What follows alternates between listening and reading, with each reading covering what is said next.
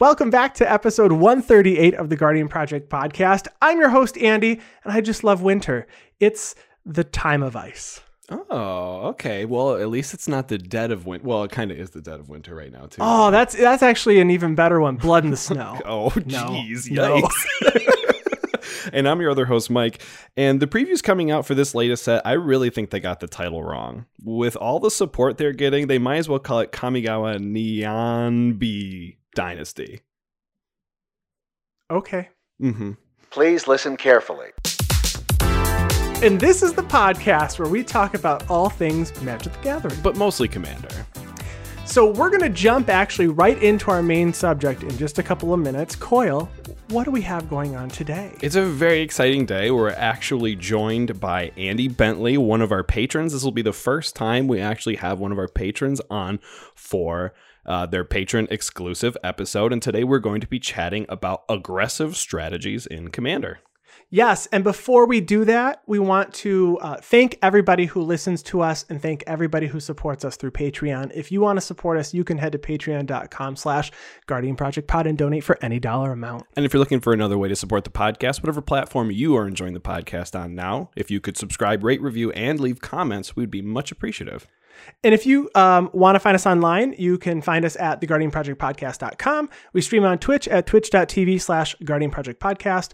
Our social media is at Twitter at Guardian Pod, on Instagram at Guardian Project Podcast, and we have gameplay videos at youtube.com slash The Guardian Project. And if you want to email us, you can email us at guardianprojectpod at gmail.com. Now, I have a need, a need for speed.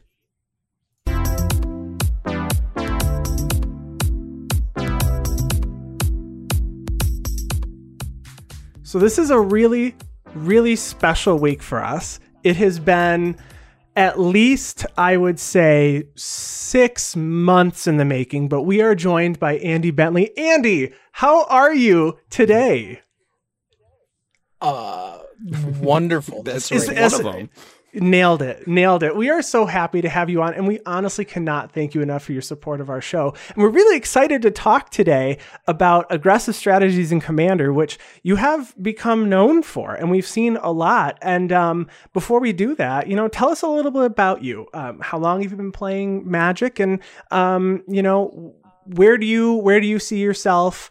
Um, in I guess the commander sphere as far as uh, you know a player goes and, and how often you play. Uh, let's see. I started playing Magic in 2011 Okay. and uh, kind of fell into that uh, standard loop Mhm. Okay. that everyone Yep. kind of falls Yep. into at one point. Uh, and then rotation hit, and I said, uh, no. you want we, to keep so using you started just before me. So 11 was what was in was it Innistrad in standard then? Uh, so Innistrad was in standard, but I started just after Innistrad, so I kind of missed out on a lot of Okay. that. And I started just after you. And as far as commander goes, how long have you been playing commander and what would you say you're known for? Uh, I started playing Commander in 2014. Uh, my cousin kind of introduced it to me at first, and I kind of fell in love with the idea. And then I got my brothers into it, and uh, we kind of had our own little pod until COVID decided to Yeah. break it all apart. it did that to all of us, didn't it? Uh, but a lot of times when I sit down at a table, most people are going to expect me to play creatures and turn them That's fair. sideways. Turn sideways. Has, so have you always been that way? Have you always played that sort of strategy? Like even when you were in your standard loop, when when you first started playing, were you typically playing more aggressive decks? Yes. I the the thought of like even a spell slinger deck was never really in the back of my mind. It was always, well, I have a thing and the thing is going to reduce your life total Mhm. to zero, so I'm going to use It's the just simple math right there. You just my Exactly. power minus your life. To- no, your life total minus my power. I know how to do math. Come on. Ma- with our powers combined. Well, see, that's the joke. I don't know how to do math because well, math is for that's blockers. true too. Yeah, I guess so. So start us off by explaining your definition of aggro or or aggressive for folks um, that are um, new to Commander, um, and and uh, you know how how you've you know started to utilize this strategy. Okay, so the first thing you really need to look at aggro in Commander is it is not the same as other Mhm. formats. Okay. yep. Where your goal is to just say, "Hey, nice to meet you. I don't need to know your name. I just need your life total at 0 Mhm, mhm. I would agree. Yeah, and you're Uh, one, and you're and you're playing in like a pot of four rather than like one v one too, like right? Okay. Exactly. So my definition of aggro is taking every initiative you can to lower all life Okay. totals. Okay. So not just single targeting somebody out, not just going after one person in particular, but you spread it out. That's a good way to get yourself hated That's off of true. That is true. So if you want to kill everyone at the same time, but also I imagine you want to do it quickly. Exactly. Okay. So, uh, what other what other things do you like? I guess associate with that sort of strategy. Like, are you trying to go tall uh, in that you want your creatures to be super high power, or go wide in that you just want to be able to swing with so many creatures that your opponent just doesn't have enough to block with? Like, or, or are both strategies viable aggressive strategies? Well, that's the wonderful thing about aggro and commander is it's as diverse as the commanders that you play because some want to go tall, some want to go wide, some just want to burn people out. Okay, that's so. So burning people out, as in, so you you could. I know you said you're you're not really uh, into the spellslinger style, but you could consider a spellslinger style deck to be somewhat of an aggressive deck if if that's what it's doing. If it's burning your opponent out. Absolutely. So in an aggro deck, we're going for life totals early. Um, how do you commit to the board in most of your aggro decks? Um, are you are you finding um, you're most successful, um, and by successful, just uh, achieving the goal, right, of, of getting your opponents to zero as quickly as you can, um, through through more aggressive decks that play more creatures, or through an aggressive deck that plays uh, less creatures but larger creatures? In my case, I tend to go with a higher volume of creatures. Uh, for the most part, you basically always want to have a board presence. But that also means you need to know when to stop committing to the Mhm. board so you can hold stuff back in reserves. It's smart. Something I've never learned to do ever. Please, yes, continue to play out your creatures because I'm going to board wipe in a turn. Um, so I guess maybe let's just ask what is one of your most successful aggressive decks? Uh, or maybe your first. Let's start with your first. When did you first start playing um, an aggressive strategy? And do you have any particular commander that stands out to you that was like, yes, this is a strategy I like and this is how it works? one of my first uh, purely aggressive decks was actually uh, five color allies, Oh. mm-hmm. which at the time got a lot of flack because General Tazri at the time was also a medicine Yeah, CDH. yeah. Yeah, it was being played with like food chain and stuff. Yes, I've I've heard, I've heard Yeah. the stories. Uh, I don't own a food chain. I never intend to own a food Sure. chain. Mine was just really cheap, aggressive creatures that triggered off of everybody entering the battle. So those allies can be mill. Some of them, I guess, give life link. Some of them are there allies that do direct damage to face when an ally enters. I'm not familiar. I actually haven't played an, an ally deck, and I can't. I don't think I played one at all last year when we were recording. I think there's some black color So, allies that drain. Tuck Tuck Scrapper Oh, yeah. is a red goblin ally for three and a red. Okay. Uh, when it enters or another ally enters, you can destroy an artifact and then dome the person whose artifact you destroyed for the number of allies. you control. Oh, all right. That's So pretty there good. is some direct damage in this. So, um, did I assume then that that deck was you you would commit as much as you could to the board, right? Because if you do get a board wipe, um, you're going to trigger less off of that that actual ally mechanic. Now, were you running a reanimate package in that deck out of curiosity, with it being reanimator in case that did happen a few times? I was. Okay. That's smart. And You're in five colors. That, that yeah, that makes sense. Yeah, and and you know, Yeah. there's a there's a, a drawback. You know, we talked about holding some cards back in your hand because you don't want to commit too much to the board. But General Tazri is a is card advantage in itself. It's the ETB trigger where you get to uh, just find allies, right? So you could play it kind of like a blink strategy and not even use any of the cards in your hand. Where a lot of aggressive strategies, you know, th- when I think of aggressive strategies, I kind of associate it with mono red, and I know we are definitely not Yeah. in mono red when we're in this episode, but that's what I look at, and I tend to uh, hellbent myself. And hellbent, if you're not familiar, is actually something uh, that some cards say if you're hellbent means you don't have any cards in your hand, and so it's like you know, not having card draw seems to also be somewhat of a theme uh, associated with aggressive uh, strategies. But, you know, in the case where you just get to tutor the cards rather than have to play them from your hand, you get right around that. It's pretty smart. Yeah, and actually, there's a lot of other ways you can get around the uh, aggro or the mono white, like not being able to ramp or card draw. And a lot of times, uh, when you're talking about going hellbent, uh, you're doing a second like stage of what I look at aggro decks to do, and that is you have to force them to have it. Yes, I love that stage. It is pretty nice. I actually don't have many decks. Well, no, okay, so my, my Morophon deck, probably. My Morophon Humans deck is a force you to have it. But that's just because I don't hold anything back and I commit to the board. Because when a creature's free to cast because of my Morophon, I can't hold it back. But um, my other deck, Tetsuko Umezawa, um, Fugitive, is a, a, mono blue, low to the ground, and but that has to commit to the board too because I can only hit for one damage or three damage. It, it allows creatures with power or toughness one or less uh, to uh, be unblockable. And if I get my Mist Syndicate Naga, which is a 3 1 that replicates itself every time it deals damage, I'll force people to have it. But other than that, it's like I gotta. I mean, well, even with that, I shouldn't say unless even with that i have to commit really hard to the board and i often get blown completely out because of it. True but with a deck like that how many other ways are you giving unblockable to yourself? Uh, in that deck not very many. I don't yeah. know how well that deck is built. Yeah it's still it's See, still pretty quick was, though. Mm-hmm.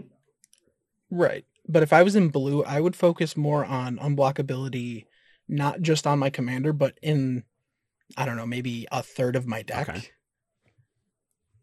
Yeah. And then you get to do cool stuff with ninjas. yeah. Oh, yeah, for sure. For sure. So in your aggro strategies, do you think that you rely uh, pretty heavily on on like natural card draw versus mentioning having like a tutor for uh, for a card that is going to get you there? Or are you finding that you're just naturally drawing into it and hoping for the best? Or do you think that it, they're they're specifically built um, you know, to to to function that way?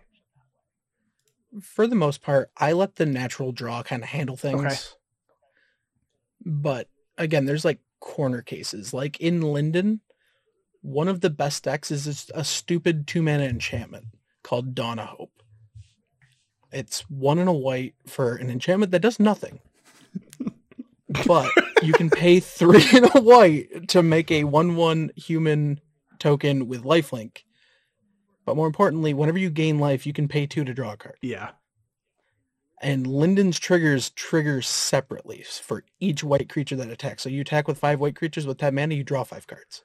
Yeah, no that that's a really great card in that deck, uh, you know. And and funny enough, there's there's some a- aggressive decks. One one that I've played in the past, like Edric Spymaster of Trest, where I might not be tutoring, but because um, of the nature of the, the actual commander, it doesn't really, I guess, affect me. So Edric being a 2-2 elf rogue that says whenever a creature deals combat damage to one of your opponents, its controller may draw a card. So if I'm playing out, you know, four or five rogues and then uh, playing Edric and drawing four or five cards a turn, effectively is is is keeping my hand refilled. Now we both, Andy and I, share a deck with um, Tovolar. So we are both playing an aggressive werewolf deck and I, you know, now that that we it's been out for a few months, I'm curious on on what what you've thought of Tovolar and uh, I guess how it lines up with your other aggro decks. Is it is it feeling like an aggro deck or is it feeling more of a mid range deck? Because I feel like the way I built mine, I'm feeling in the middle and I'm not the fastest. I built mine to put creatures in the red zone. Okay. Uh, again, uh, the deck is kind of one of those force them to have it because if they don't remove Tovolar after like turn four, they're just going to take huge swaths of damage. Exactly. So for those listening, Tovolar is the new werewolf from Midnight Hunt. It's a 3-3 for one, a red and a green, and it, and it says whenever uh, a wolf or a werewolf deals damage, you get to draw a card.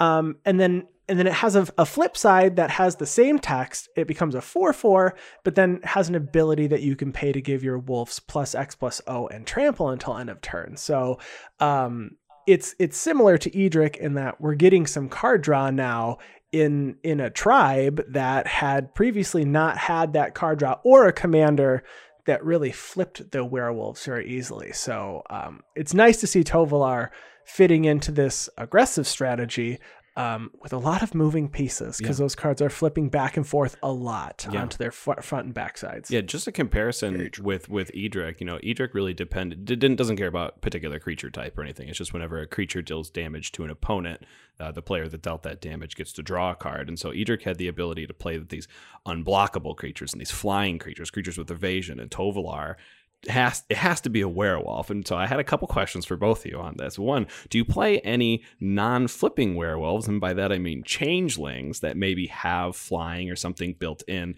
I know you're you're limited to the uh, green and red colors, um, but then at the other time the the aggressiveness of you kind of have to introduce trample into you have to trample over your opponents a lot of the times in order to get that damage through and get that card draw, and that probably feeds into the aggressive strategy. But is that something that you had to implement in the deck to build around, or was there enough werewolves already with trample? Or uh, I know Tovolar has an activated ability to to pump some stuff too. If that becomes a very useful thing in order to just get the card draw, so. I know I just asked three questions, so go ahead. Yeah, Andy, you tackle one of the questions. I'll figure out what the other two were, and then I'll go from there. All right. Uh, in my particular case, I'm not running any changelings. Uh, I made my decision to build my deck where most of my keywords come from my creatures. So there are, I believe, three werewolves that give trample to everything. Okay. Uh, but we're also running some of the enchantments that specifically care about werewolves that give trample.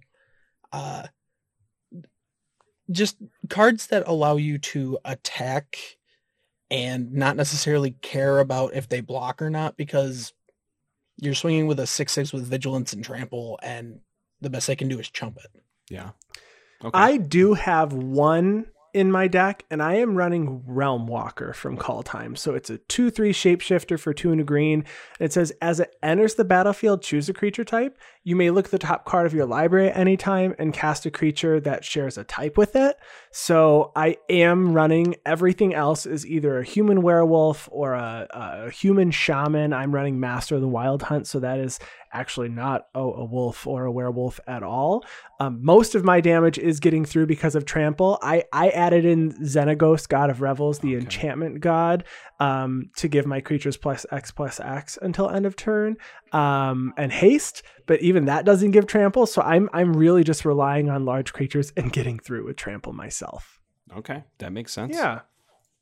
Got to get those cards in. Now, Andy, Voltron strategies. Do you have any aggressive Voltron decks? I used to, and I'm working on one, and I tore another one apart. Okay, so Voltron being uh 21 commander damage, right? So so you're Mhm, working to win with your commander. What was your uh last uh Voltron commander deck that you had and what are you looking to build? Okay, so the last one was uh, Rograkh and uh, Keleth, the uh, Sunmane Oh.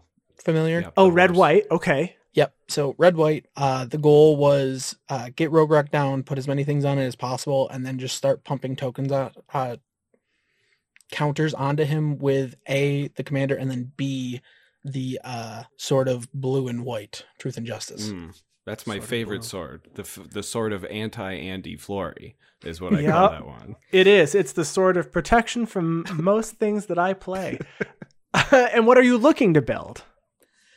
So I'm actually currently working on uh, Nazahn Revered Bladesmith, Oh, Oh. which lot. is um, I'm building it because my new logo is actually heavily uh, based on his art. that makes sense. That's cool. Yeah, because uh, coming down on the on the sword with his uh, with his hammer, Nazahn's hammer, right? Yes. Uh, the the differences in mine is uh, I'm using a Colossus hammer on a sort of feast of famine. Ah, that is Now- good. Now, now, Mike, do you think that your General Grievous Zurgo Helmsmasher deck fits into an aggro strategy, or do you not think that it fits in being a, a deck that can win off of Voltron?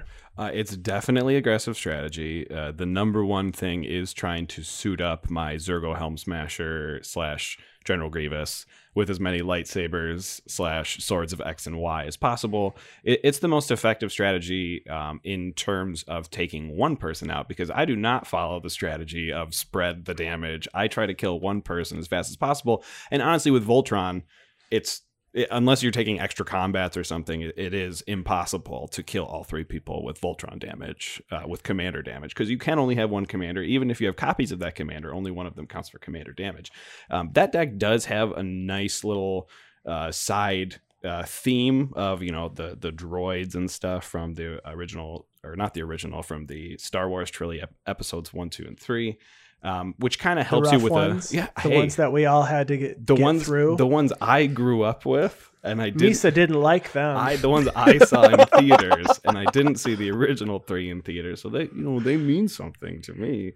Um, but you know it, it helps with like so the the biggest drawback to Voltron strategies really is like just you only have one creature. So if they can block it, or if they can do an edict effect to make you sacrifice it, or just simply destroy it, um, you have to kind of rebuild. Um, but at least you don't commit to the board too heavy with creatures that you might not actually be able to reanimate or bring back to your hand. But um, you know, you might get got by a remove all artifacts. You know, remove all of my swords of X and Y, and now I just have my seven three um, my seven three commander that really can't get through anywhere. So so so, so Zurgo Helmsmasher for those un, uh, you know unfamiliar, it's a commander. It's a seven two haste. It attacks each combat if able. It has indestructible as long as it's your turn, and it says whenever it's dealt whenever a creature dealt damage by Zurgo Helmsmasher dies, put a plus one plus one counter on Zurgo. So it's never gonna stay at seven. It's probably it's gonna become much larger. And once it's getting protection from all those colors, sometimes it's just a one two punch. And I have been on the receiving end of that one two punch before. You know, a long time ago, I had a different Voltron deck that I didn't even consider it Voltron to begin with, but it was my Lord of Tresserhorn deck. Oh, which yeah. which was a Grixis. Uh, so for one and Grixis, blue, red, black, you get a 10-4 zombie. It says when it enters the battlefield, uh, you have to sacrifice two creatures and lose some life. Um, but as long as you are able to have two other creatures, or maybe you have a torpor orb out, which uh, prevents enter the battlefield effects from triggering. In his case, it's a negative effect. Um, you get a 10 4 that I simply just pump with like one plus one plus one counter or something and then give it double strike, and I was able to take people out. So I was playing Voltron before I knew what the Voltron strategy really was, because that was that was my zombies deck originally. I guess my last question on this for for both of you. In a deck that's playing Voltron and it has the color black, are we fans of Tainted Strike just to give it infect? Oh, of course. Um, absolutely, but you know, I had Tainted Strike for my Nekusar deck, which isn't necessarily Voltron, but could still be considered a pretty aggressive strategy. Indeed. Indeed. So speaking of in fact, I think my my current aggressive deck, I, I think it's probably my my most aggressive is is Fynn the Fangbearer. So it's a um Death Touch tribal. So it's a 1 3 human warrior for one and a green, and it says whenever a creature you control with With death Touch deals combat damage to a player, that player gets two poison counters. So it's not infect, but it's infect. So it's not infect with air quotes. That's how I explain the deck. It's not infect, wink, wink. Um, and I feel like this deck, um, it. I mean, obviously, I only care because I only have to hit someone five times with Death Touch creatures, and it has done its job in the past. Actually, the first game I ever played with it is on YouTube, so you can go check out our YouTube channel to see how that worked out. Um, but I think this is one of those decks that has fallen to the um everyone has figured out how to get around this which is just keep removing Fynn hmm hmm and I can't do anything. So, a fun point about that. That's why I built my Fynn deck to get around people removing it. So you include other creatures and other ways to give infect, or do you just use Fynn to do the initial infect and then start proliferating? Uh, no, I'm running every single mono green protection spell that Ah. I could get my hands on. Okay, okay. So you went with that. So it's so you play it kind of like a Voltron in that your commander is so important to the deck that you must have it protected at all times. And I guess you get some sort of advantage in some ways, uh, being. I know you would you would maybe think of it as a disadvantage in being mono green, but um, you know, there's a, a brand new equipment called Commander's Plate. I say brand new. Commander Legends was 20, 2019, 2020. 2019. Something like that. Yeah. So the equipped creature gets uh, plus three, plus three, and has protection from each color that's not in your uh, commander's color identity. And it costs one, and it only costs three to equip to your commander after that. So for four mana, your protection from everything but green. And, you know, the green spells that are going to be able to kill your commander are probably fight spells, in which case, whatever they're fighting you with is going to die because Fynn it, himself has death touch. So, yeah, no, that's really, Mhm. really smart.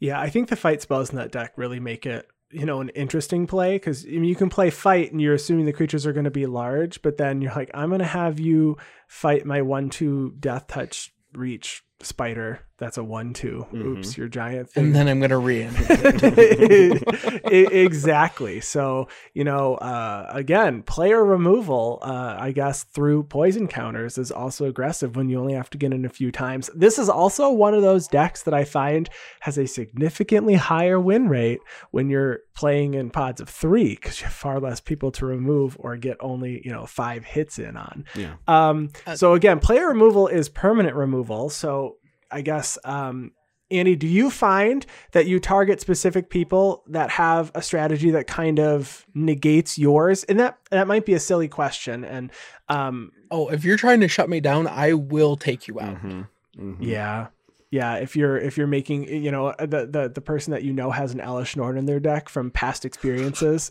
You know, I, I can't let this happen. This is an aggro deck with small creatures. I'm so sorry. I can't let that resolve. And I'm not playing blue. So you have to just not be here for it to resolve. so speaking of your experience as an aggro player, how does your rule zero chats or your pregame discussions go as far as um, your aggressive decks uh, uh, when you want to play those in a game? Well, uh, as two people who have sat down with me during those conversations, I think you can attest to a lot of times I'll kind of bring out a couple of decks and say, hey, I could play this or this or this. And then I kind of let people say, oh, yeah, we haven't seen this in a while, or yeah, I want to see that. And then I kind of give them a rundown of what the deck's going to do. Okay. So, So, you, you lay out the main cards in Yeah. the strategy. Yeah. Okay. So, um, but it, I mean, does it change if you are putting out your Voltron deck or something? I mean, is it? So I'm uh, the the reason the reason I like this question is because a lot of people when they do have a Voltron deck or an aggro deck, they know that you know a board wipe or something or an artifact wipe is going to get them, so they kind of are a little skittish about giving away too much about their deck. Um, so that's that's why we I wanted to ask about this rule. Like, do you ever um, feel like you you give too much information uh, and that people will know like oh my deck is completely built around my commander. So if my commander goes i'm i'm you know i'm screwed. And then it's like oh well then they're just going to keep targeting your commander and over and over again. Like do you ever do you ever withhold any information um, in order to have a better time playing the game? I'll never really tell whether a deck absolutely needs its commander to function.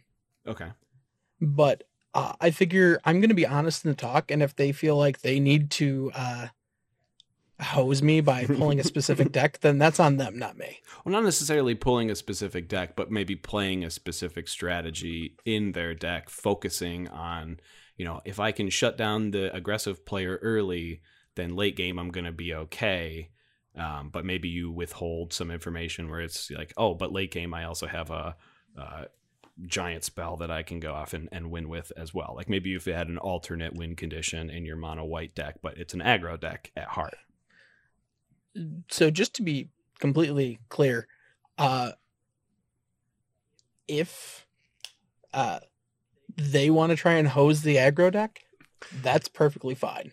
It's just the aggro deck's going to start coming after them as soon as Yeah. they start trying to Exactly. Okay. 100%. Okay. I, I feel like I've seen that strategy play out before, and it wasn't even just hosing, but you know, Andy has an Adeliz the Cinderwind deck, and so uh, it's a blue red fast wizards deck, and uh, that deck it, it does have some counter magic in it, right, Andy?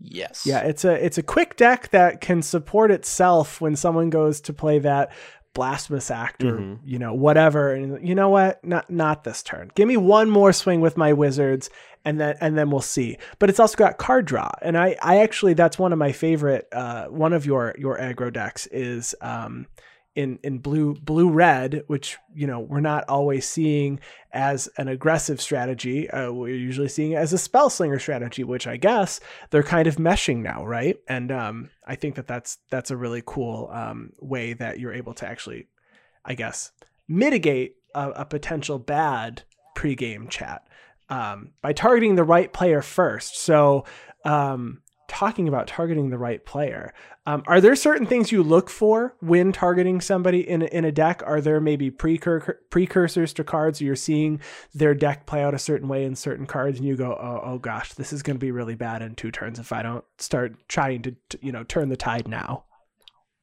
Uh, the two main things I'm going to look at is how much does your commander cost, and can you play it by turn two? Ooh, by turn two. Okay. Okay, yeah, that's fair. In an aggressive strategy, you want to make sure that they have as few blockers as possible. So, um, I guess you're looking at, at commanders that are more expensive. So, let me let me give you this hypothetical.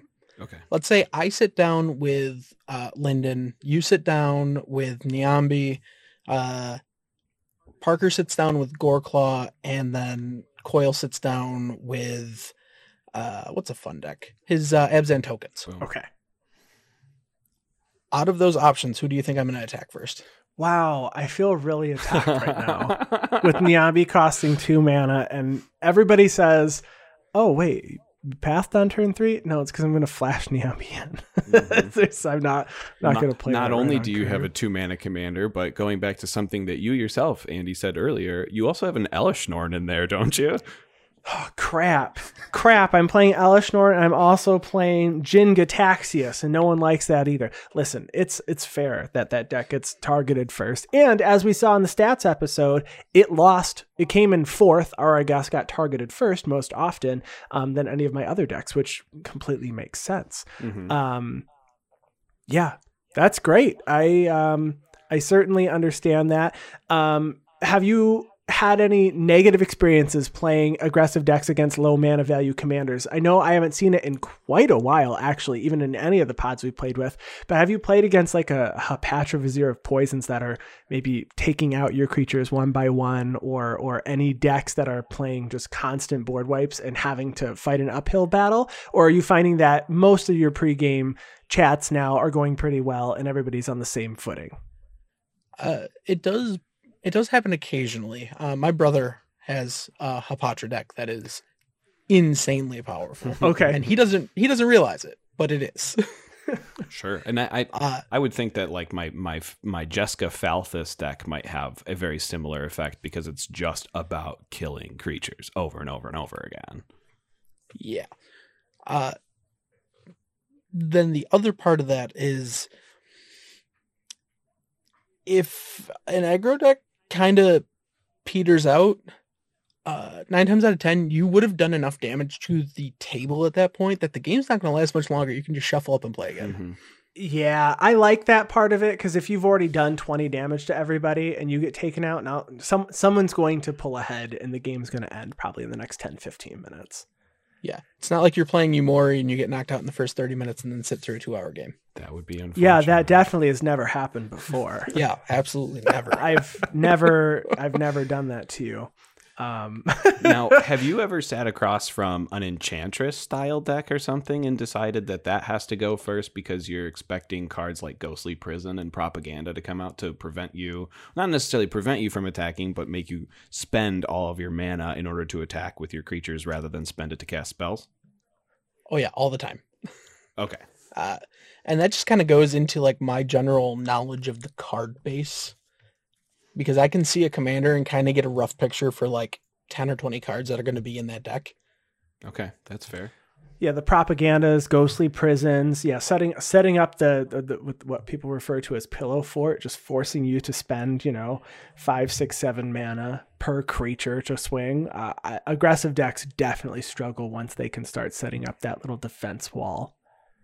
Yeah, so hopefully you can kill them before they even have a chance to do it. So um, let's start talking about a few of your uh, particular decks. I know we have uh, made reference to one in particular a few times here, and so let's talk about that one first. Andy, tell us a little bit about your Linden the Steadfast Queen deck.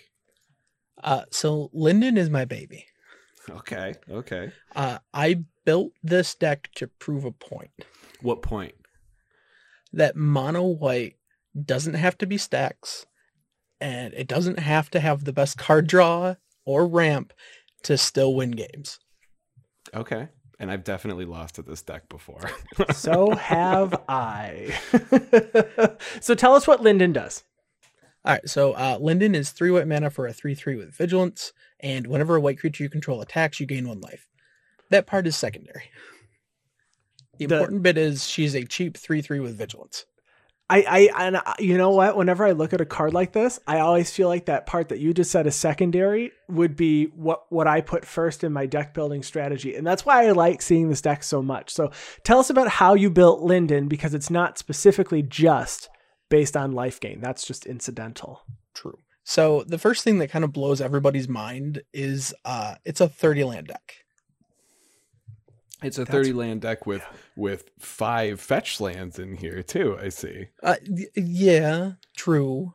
We uh we need to get our planes. Mm-hmm. But uh for the most part I wanted to keep the mana base really lean, so I have 20 planes and then 10 utility lands or fetch lands. Mm-hmm.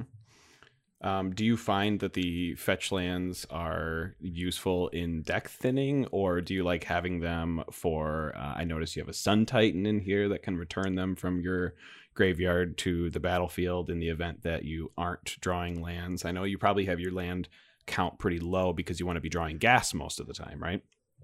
Yeah, so that's the the main reason we're running as many fetch lands as possible. Is every fetch land that digs out a land lowers the chance of us drawing land by like 1.4%. That's good math. We got we got a math episode, uh, and I and I and I think that's right. And I, I was curious because I when I was looking through this deck list, I thought I had seen uh, an enchantment with landfall, but it's actually in your Najeela deck. But it um, is in my Najeela. Deck. Would would something like Felidar Retreat be be a card consideration? Because I see there's there is a care about plus one plus one counters here a little bit too. Uh, if you're not familiar, Felidar Retreat, uh, four mana, three and a white, you get an enchantment with landfall that says you can either create a two two cat beast creature token or put a plus one plus one counter on each creature you control, and they gain vigilance until end of turn. Uh, funny story, it actually used to be in the deck. Okay, okay. Uh, and every time I had it, it just underperformed. Oh. Uh, and so it actually got cut for comeuppance. Oh, okay. Well, that's okay. a pretty comeuppance is so so good. So that's an instant for three and a white. It says prevent all damage that would be dealt to you and planeswalkers you control this turn by sources that you don't control. And if damage from a creature source is prevented this way, comeuppance deals that much damage to that creature. And if it was prevented from a non-creature source, comeuppance deals that much damage to the source's controller. So like get wrecked creatures, and if you're gonna try and do some big X spell damage to my face, it's gonna do it to your face instead. Right, right, and and that gives me a way to protect myself when I swing out at one person and everyone thinks I'm open. And no, I'm not. Not today. Yeah, and and you have a few other protection uh, stuff up here too, and you know the one that everyone runs to in a mono white is Teferi's protection. I see here. I mean, it's like yeah, it's it's the it's the doesn't feel. This is the way I look at it, and I, and that might be because like when it came out, I was still pretty early in Magic, but Teferi's protection always felt like Cyclonic Rift to me, but it didn't hurt me. But it, it always felt like the same like level of a cyclonic like like Teferi's I can protection see why you're saying cyclonic that. Well, rift. well, it feels like that because again, when somebody just attacks you with everything they have, you're essentially blanking their entire board. True. True. And then you get to crack back and only deal with one or two blockers at that point. Unless they're swinging with the questing beast, in which case they still do damage to you somehow. That's 'Cause- true. The questing That's- beast is an odd, odd card. It it sure is. Now I do like that you have a sub theme of just uh you know uh, uh I guess lords or you've got uh, ways to pump your creatures here. You've got enchantments, so anthems with honor of the pure, glorious anthem. You have always watching, which I love to see in the deck. That gives Mhm. non-token creatures you control plus one plus one and vigilance for one white white. Um, question looking at this deck promise of tomorrow how has that worked promise of tomorrow is an enchantment for three whenever a creature you control dies exile it and the, at the beginning of each end step if you control no creatures sacrifice promise of tomorrow and you can put all those creatures that had died previously back onto the battlefield has that done its job yet Uh, it has. Uh, and it's great protection. There's one issue with it. okay Um, Mm-hmm. we're not going to talk about it, but I'm going to change it out for reasons. Yes. okay Yep, that makes sense. Um, but there's some other cards that have come out since then. You know, s- maybe some newer cards um, that I was curious on, on how much you've actually been able to play this deck since the release of uh, Modern Horizons 2, Midnight Hunt, Forgotten Realms, some of these uh, newer cards, and how they've worked out for you. I know that. Uh, my pick for the best card from last year, Esper Sentinel, was able to make it in your deck. Mono white card draw. Um, has this been a big change? I know it's only like one extra card, and you could play 20 games and maybe never see it. But uh, Esper Sentinel, uh, one white human soldier artifact creature, one one. This is whenever an opponent casts their first non-creature spell each turn, draw a card, unless that player pays X, where X is Esper Sentinel's power. I imagine you can even put plus one plus one counters in this deck on it to, to make it so that it oh, becomes nearly impossible, or maybe just not worth it anymore uh, for an opponent to pay that mana cost for you to get to draw a card. So, have you seen a benefit here? Uh, I have. Um, the fact that it's also a creature that can pick up a couple counters and then tax our opponents more, but still do more damage, uh, is great because uh, do you pay the one? Sure. Do you pay the two? Absolutely. Do you pay the 14? Maybe not. um, a card I just recently picked up that you have in your deck. I picked it up in foil, and and a card that we all love on this show because we love cards that exile graveyards. Sanctifier en-Vec, a two-two human cleric for white white that has pro uh, protection from black and red. And says when it enters the battlefield, exile all cards that are black or red from graveyards. And if a black or red permanent spell um, or card not on the battlefield we put into a graveyard, exile it. Has this done its job? Uh, so if I ask you to guess what do you think the two colors I play against the most are, what do you think they are? Are they black and red? They are. I I have not I have not yet put this into a deck. I picked it up because I said, you know what, this feels like it's going to be really great for my Sigarda human stack, which is not an aggressive deck, but just to kind of keep keep other decks that might be you know board wiping or sending you know direct damage at my creatures if I don't have Sigarda out in check. Um, but I haven't quite added it to the deck yet, so I'm glad to hear that it's actually doing some work here.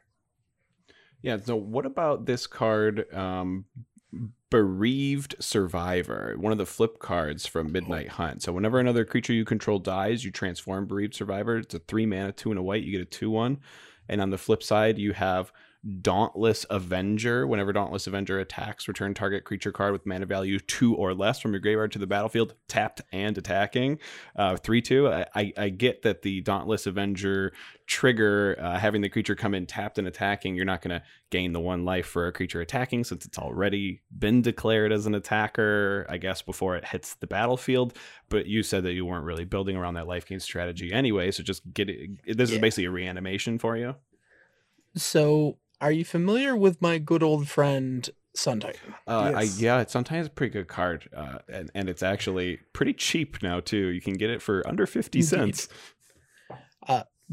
The thing with the uh, bereaved uh, survivor, I'm playing a bunch of one-one creatures. hmm Something is going to die, whether it's because I'm just swinging everything I have at you, and you're gonna have to block something, or you just don't like something I have. It will flip. And if you actually look at the deck list, uh, just in the creatures, we have, I don't know, uh, 3, 6, 9, 12, 16 one and two drop creatures. Yeah. Uh, yep, that's what I just counted. Yep, 16 of them. and everyone listening, we'll drop these links to to the decks we're talking about in the in the show notes. But it's cool to see these new cards. You know, you know, Linden's not that old either. Coming from Throne of Eldraine, it's a couple years old. But seeing all these new cards come in here and and help out the strategies cards you might uh, normally only see in modern, like Sanctifier en-Vec that we talked about already. I, I like seeing that. Or um, Nadaar, Selfless Paladin, a, a commander for uh, dungeon dungeoneering, if you will, uh, that we've seen in uh, some of the decks in in our Discord and stuff. Um, but Let's talk about something with a way higher mana curve that you have. Let's talk about your Kolaghan deck. So tell us a little bit about these dragons. Okay. So there's a story behind how I got to Kolaghan, and I'll give you the condensed version. Okay. Uh, it started as Atarka. Okay. Okay, so it was red green initially. Then it became Saskia. Okay, that- okay, okay. Four colors now, everything but blue. Mhm. Then it became Ur Dragon. Okay, went Now, up one All color. all five added blue. Okay. Then we went to Lathliss, All the way down which to is mono. mono red. red. Just red. just red. And then I was like, hey, you know what this needs? Reanimation. So I put Kolaghan at the lead. Yeah. All right. Long way there, but we got there. And I have played against and lost to this Kol- Kolaghan deck. So it's black red. So something Sanctifier en-Vec wants to play against. Tell us what Kolaghan the Storm's Fury does. Uh, so Kolaghan the Storm's Fury is three, a black and a red for a 4 5 dragon with flying. And whenever a dragon you control. And my dog just attacked the door. Your dog has an aggressive strategy as well. What an aggressive strategy. Apparently. Uh, I completely lost my train of thought. Yeah, so Kolaghan, Storm's Fury, five mana, four or five dragon, three black and a red with flying. Whenever a dragon you control attacks, creatures you control get plus one plus O until end of turn, and it has an ability dash. Can you, can you let, let me know what that dash is there, Andy? Uh, so dash is three, a red and a black, and essentially it puts it into play, gives it haste, and then at the end of turn it says no, you cannot board wipe. It goes back to my hand. Okay, okay. So do you typically use that dash effect in this deck, or is it more just kind of there just in case someone bounces it to your hand and you see maybe you see a lot of people playing white and you're gonna expect a lot of board wipes or something like that? If I know I'm playing against somebody with a very controlling deck, I will, rely more on the dash. Okay, and and and Kolaghan being able to pump plus one plus O, uh, it's to all. Um, you know, whenever a dragon you control attacks, it's all creatures you control get the plus one plus O. So essentially, Kolaghan dashed out is a five five. Kolaghan swinging is a five five. So it takes what six turns, to, or sorry, five turns to kill someone to kill the control player with commander damage. Uh, maybe only four turns if you have a lord out or something like that. Is that is that like the strategy you go for when you see someone with a control strategy on the board? Uh, yep, pretty much. Okay, so because you can't really commit. So I, I was looking at the mana curve for this. We, we talked about the mana curve for the first deck a little bit. It, it hovered around two to three with uh, with um, your mono white deck, and it was very even actually between the two CMC slot or the two mana value slot and the three mana value slot. Uh, but here, the mana curve is really heavy at four. So we're talking about when we were talking about aggressive decks, we were talking about you know getting established early and being able to uh, do damage to your opponents early. But this one, it, it seems like it has to wait a little bit. And although the curve is highest at four, I do really like how even the curve is between two and six. The exact same number of cards, nine cards at two, three, five, six, and uh, and then uh, only one card less than that at seven. Um, the few more cards at four. So tell us uh, how this high mana value deck still i fits your definition of an aggressive strategy. Okay, so the first thing you have to look at with a deck like this is how can I get dragons into play for cheap? Okay, so like things like I see sneak attack in here, uh, enchantment for four, pay a red, and you just put a creature onto the battlefield. But it says you have to sacrifice that creature at the end of the turn, so it kind of has that downside, right? Uh, you call it a downside. I call it the second hand. Ah, okay, the graveyard. I like that. Uh, so yes, uh, a lot of this deck is based on either getting dragons into play for cheap or getting them into the graveyard and then back into play for cheap.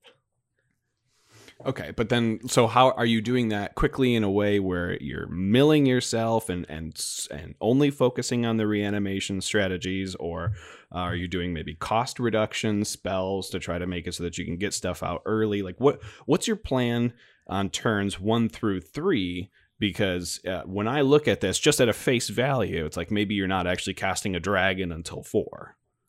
Right. So things like Minion of the Mighty, which is a single red for a zero one kobold with menace, Ah. Mhm. but he has pack tactics. Whenever he attacks, if you attacked with creatures with total power six or greater, you can just put a dragon card from your hand into play. Okay, so this would go, you know, perfectly well with your commander that's going to be swinging as a as a five power anyway. So Yeah. you dash Right, it out and- when you have them out. Yeah, perfect. And then when you still attack with the minion, Kolaghan doesn't care about what kind of creature it is. It pumps your whole team. So between the two of them, you have six power. okay, well, actually, it'll be even uh, seven power, right? Because he'll become a two two, and Kolaghan will become a five five or No, two he'll one. A, he'll be a one two. Oh, is it zero power? I'm not looking at the card. It's a right now. little Yeah. zero. It's Oh, a it's little zero. zero Sorry. one. It's a little zero one. But I do like though that I'm taking a look at the stuff that you have to set up while you're while you're leading up to that. And cards like Hammer of Purphoros to give creatures you control haste. Um, that's a very cool card. Tibalt's Trickery to counter a spell that might be problematic. That's going to maybe take you out before you're able to set up. Tibalt's Trickery being uh, a red counter spell, one in a red to counter a spell. Choose one, two, or three. Its controller mills and then exiles until they cast a non-land card with a different name. So that's a pretty interesting card here. I also really like Rakdos Charm. That if somebody's kind of even going off with tokens, you can just maybe even take them out before they're able to take you out. Um, yeah, there's a lot of there's a lot of low value removal or I guess just value cards that that lead up to your big spells. Um, and then there's a lot of really big scary dragons that are just going to get cheated in. Yeah, are there any particular dragons that you are aiming for? I don't see any any uh, tutors per se in here to go find exactly what dragons I- you want, but I have exactly one, and Okay. that's Sarkhan's Triumph. Okay. Uh, two in a red, instant search your library for a dragon creature card, reveal it, put it in your hand, and then shuffle your library. so is that a toolbox spell for you, or is there like a, like one dragon that you almost always go get? No, uh, it is a toolbox because sometimes you don't have the mana for like one thing or another, or say you have something in your graveyard that you absolutely want to get back. You're going to go for Bladewing the Risen Okay. to uh, put that into your hand, and then Bladewing is three uh, black, black, red, red for a four four zombie dragon with flying. When he enters the battlefield, you can return a dragon permanent card from your graveyard to the battlefield, and then you can pay black and a red to uh, give dragon creatures you control plus one plus one till end of turn. Yeah. Fantastic. you'll take out with the win that way. Now, let's shift gears to one final deck here. Let's talk for just a couple of minutes about a deck that we have not been too nice to on this on this here podcast. The commander um, being of the five color variety um, that seems to just accidentally go infinite quite often. Tell us about your aggressive but non-competitive, non-CEDH deck, um, Najeela the Blade Blossom Warriors. Tell us about Najeela and then how you built this deck. Okay, so Najeela is two and a red for a 3 2 human warrior. Whenever a warrior attacks, you may have its controller put a 1 1 white warrior creature token into play tapped and attacking. And yes, I have given my opponents warriors before. Okay. Uh, you can pay uh, to untap all attacking creatures. They gain trample, lifelink, and haste until end of turn. And after this phase, there's an additional combat phase. Activate this only during combat. And I have also activated that on an opponent's turn to let them take somebody out. Beautiful. I do I do like that a lot. Now we're seeing here there are some cards that that um, people who have faced Najeela have nightmares about, like Derevi, which is a, a Bant colored creature that untaps permanence and helps you kind of go infinite with those combats. We're not seeing that here. We're not seeing cards like Bear Umbra, which will untap your lands when that creature deals damage. oh, we do um, see. Well, no, Baron no, I do have Bear. Or Bear. we do see Bear Umbra here. Yes, and I have Druid's Derevi. Repository. Those are the two main ways I can go infinite in the deck. Okay, so yeah, Druid's Repository, a three mana enchantment, one green green. Whenever a creature you control attacks, put a charge counter on Druid's Repository, and then you can remove a charge counter from Druid's Repository to add one mana of any color to your mana pool. And Bear Umbra, being a four mana aura, two green green enchant creature. Enchanted creature gets plus two plus two and has whenever this creature attacks, untap all lands you control. Um, so yeah, that that being you know, uh, Derevi was whenever uh, a creature you control um, deals damage, you get to untap a permanent that you control, which you could untap five permanents to activate Najeela's ability again. So Bear Umbra, as long as you are able to produce that five colors of mana, you'll be able to do that again. Druid's Repository, as long as you're putting five charge counters on it each time, or you have mana uh, to fill in the gaps uh, while you are starting to combo with your maybe your first few combat steps, um, and then it'll start filling in the gaps once you get more warriors on the battlefield. Um, so that's really cool to see. Is there any particular reason why you don't play Derevi in here as well? Is it because it's not a warrior? Yeah, he's a wizard. Get out of here. Uh-huh. I just I wanted to make sure because I see every single creature here is a warrior. I went through and I checked to make sure every single one was. Um, but one really cool thing that I noticed when looking through there is there's not like a vanilla warrior. Like you go to Bear Tribal and there's a bunch of two man mana two twos that do nothing, but all warriors are like pumping each other up as a lord or giving each other um, special keywords, trample, haste, lifelink, you know, what have you, uh, or maybe even draining your opponents when warriors enter the battlefield, similar to the ally strategy we talked about earlier. So, um, and I- and I see a lot from Battlebond. It seems like Battlebond helped this out a lot. Uh, some brand new cards like Chatterfang. I imagine that's just good against green decks because Chatterfang has Forest Walk. Um, but do you also find yourself sacrificing or make being able to make Squirrel tokens? Like what's the what's what's what's the deal with Chatterfang here? So the funny thing with Chatterfang is he is Najeela just color shifted into Golgari. Okay, Uh, explain yourself. So for every one token that Najeela makes, Chatterfang matches it. Okay, okay. Uh, and whether we use those to sacrifice squirrels to get rid of creatures, or we just go, well, we have a ton of creatures out, and now we're just going to drop a Beastmaster Ascension, and you can deal with it. Yeah.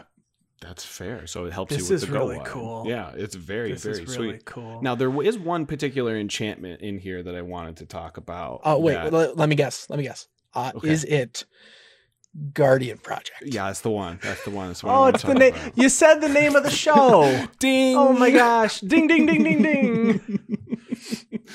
um, but uh, in in all in all talk, the, the aggressiveness of Najeela uh, is really about just getting. Uh, inherent advantage for attacking with creatures that inherently are good and inherently boost each other up. So this is we're just saying that warriors are strong and Najeela is a strong warrior Yeah. tribal commander. Yeah, we're saying we love it, and please play your Najeela decks against us. It's our favorite. Just have a good rule zero I- conversation. to, about to be fair, first. Najeela does not come out often. Sliver Overlord does not come out often. But if people are like at the end of the day and we want to play a high powered game, I will Yeah. pull them out and say, cool, let's make this a fast one. Absolutely. Now, Andy, thank you so much for your support, and we are so happy that you are the first ever patron guest on our show. Please tell everyone where they can find you online, and actually tell them where they can find your other content. Okay, so if you're looking for me online, I don't know why you would, uh, but I'm on Twitter at uh, Ben Smister, or currently uh, you can search for uh, Andy Bentley. Uh, I believe I just changed it to Disappointed Ronan. okay. And, Uh-huh, uh, uh-huh. Uh, my podcast can be found on Twitter at uh, Commander underscore Forge, which is CMDR underscore Forge, uh, which is where I essentially uh, shit post about magic. Lovely. Yeah. Lovely. Well, if you want to find us on Twitter, I'm on Twitter at Andy Flory. And I'm on Twitter at Wurmcoil Engine. Of course, we want to give a special thanks to Ryan Nichols, our producer and editor. Thank you so much for everything you do. And Chris Wolf, who handles all of our graphic design. Thank you for everything you do. And Andy, thank you again for joining us. It has been a wonderful episode with really good insight into the aggressive uh, playstyle strategies and a little bit of an insight into your mind as a deck builder. Uh, it was a blast. And to all you listening out there, we will chat with you next week. Bye-bye. Bye. Bye.